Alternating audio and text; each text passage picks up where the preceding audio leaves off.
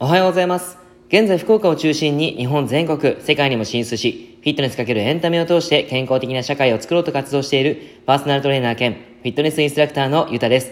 今日も元気に体の勉強していきましょう。さて、今日は睡眠時の呼吸にも疲労、いびきをかきやすい人の特徴5つとその解決方法についてお話ししていきます。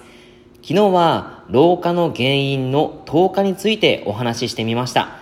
今日はいびきです。いびき、皆さん気になる方もいませんか？僕は毎日スリープサイクルというアプリで睡眠の質を記録しているので、いびきを含めて様々な記録がされています。まあ、お恥ずかしながらなんですけども、僕も睡眠中ですね、数分程度いびきをかいているみたいです。改善したい。そんな思いを込めて、今取り組んでいることや学んだことをシェアしていきます。いびきは全身の筋肉が緩んで舌を含む喉の周りの筋肉も緩んだ時に気道が狭くなってそこに空気が通ると周囲の組織が振動していびきが起こります。実はいびきには2種類あります。単純性いびきと睡眠時無呼吸を伴ういびきです。一つ目の単純性いびきは鼻づまりや疲労飲酒風邪などが原因の一時的ないびきです。原因を取り除けばいびきは解消します二つ目の睡眠時無呼吸を伴ういびき。こちらの方が良くないですね。常時、いびきをかいていて、他人から指摘されるほどの騒音です。放置しておくと悪化して様々な重病につながることもあるということなんですね。まあこれはなんで良くないかっていうと、乱れた呼吸をしているからです。睡眠時無呼吸を伴ういびきは、横隔膜という呼吸をするときにとても重要な筋肉なんですけども、それに大きな負担がかかります。本来、疲労を回復させるべき睡眠中にそれができておらず、むしろ呼吸が乱れることで心拍数が上がる、血圧が上がる、脳への血流を維持しようと自律神経が奮闘します。その結果、寝ているのに回復がうまくいかなくて疲労につながっているんですね。まあ、これを改善せずにずっと続けちゃうと、高血圧とか心疾患とかそういった生活習慣病につながるという恐れもあるわけです。寝たのに疲労感があるとかですね、結構ありませんか？もしかしたら無酸素性の伴う呼吸になっているかもしれません。該当する方はきっと改善したいだろうって思いますので、その方法をお話ししていきます。いびきをかきやすい人の特徴5つから。まず1つ目の肥満。2つ目、お酒をよく飲む。3つ目、鼻づまりがある。4つ目、遅い時間の食事。5つ目、栄養バランス。この5つです。解説します。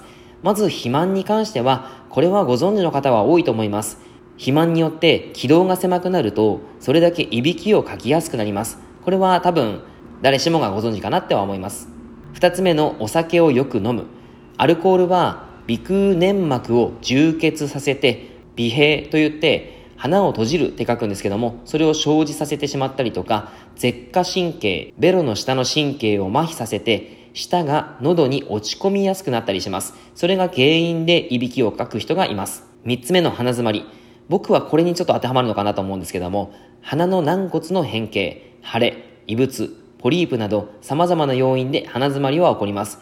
結果的にいびきをかいてしまいます。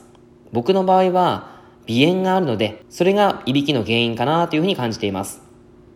四つ目、遅い時間の食事。寝るまでに消化しきれなかった食べ物が胃や腸にとどまって睡眠の質を低下させます。結構多くないですか？夜中に食べるっていうことをやってしまっている方が非常に多い気がしているのは僕だけでしょうか？胸焼け症状が睡眠中に意識を覚醒させて食道内の酸性度が上がります。結果的に食道が肥大して気道が狭くなることにもつながっていびきになるわけです。これがひどくなってしまうと逆流性食道炎とかそういった形にもなる可能性があるわけですね。そして5つ目の栄養バランス。体を回復させる栄養の取り方が大切ですが、好きなものを好きなだけ取っている場合、体の回復につながらずに肝臓や胃、腸、腎臓などの内臓を疲労させてしまっていびきにつながるということもあるわけです。まあこれらですね、いろんな原因があるんですけども、じゃあこれをどうやって改善すればよいのかということで、その解決方法をお伝えしていきます。やっぱりですね、ここかっていうところはあるんですけども、まず一つ目、ダイエット。二つ目、休館日を作ろう。三つ目、鼻詰まりを解消しよう。四つ目、遅い時間の食事は軽めのものを食べましょう。五つ目、栄養バランス。ということで、こちらもちょっと解説していきます。一つ目は、やっぱりっていう方もね、多いと思いますが、肥満にはダイエットです。体の余分な脂肪がなくなれば、いびきの解決だけでなく、体の健康にもつながります。ここは取り組むべき最重要項目になっちゃいますので、頑張ってやりましょう。二つ目の休館日を作ろう。これは休館日作ってますかっていうことなんですが、毎日飲むのが習慣化している人はこれが難しいんじゃないかなって思います。体の症状としてそんなに出ていない人は危機感がないかと思いますが、肝臓は泣いているかもしれません。2週間禁酒すれば肝臓は回復が早いですから、健康を考えていたら一度試してみてもいいと思います。3つ目の鼻詰まりを解消しよう。ここには疾病も関与しますので一概には言えませんが、まあ、僕もですね、ちっちゃい頃から鼻炎がずっとあります。ご自身の鼻詰まりしやすい環境とか状況を理解することはとても大切かなって思います。僕の場合はホコリが苦手です。快適な鼻呼吸ができる環境を準備すること、これを取り組んだ方がいいですね。4つ目の遅い時間の食事は軽めのものを食べよう。できるだけ寝る3時間前には食事を終えてほしいのですが、遅い時間に食べると胃腸に負担をかけてしまいます。玄米、パスタ、ラーメン、蕎麦などの消化に時間のかかる炭水化物、脂っこいものは非常によくありません。おすすめとしては、卵雑炊、鶏うどん、豆腐サラダ、ささみサラダ、ほうれん草のごま和え、そういったものは消化に早いのでいいと思います。ただ、カロリーが高いものもありますので、そこは注意が必要です。特に、お米系とかうどん系はちょっと高いですね。そして、5つ目の栄養バランス。これは、回復食を取ることです。様々ありますが、最近の一押し、ずっとこのラジオを聴いてくださっている方はご存知ですよね。そう、鶏胸肉です。連日お話ししているんですが、鶏胸肉は高疲労、高糖化、高酸化をしてくれる超優秀食材です。ぜひ鶏胸肉は1週間に3回以上食べてほしいなって思います。以上、僕が実際に取り組んでいることも含めた内容でした。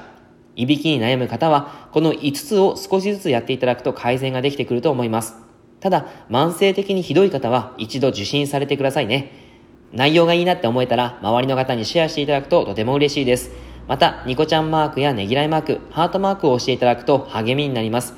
今日もラジオを聴いてくださってありがとうございました。では、良い一日を。いってらっしゃい。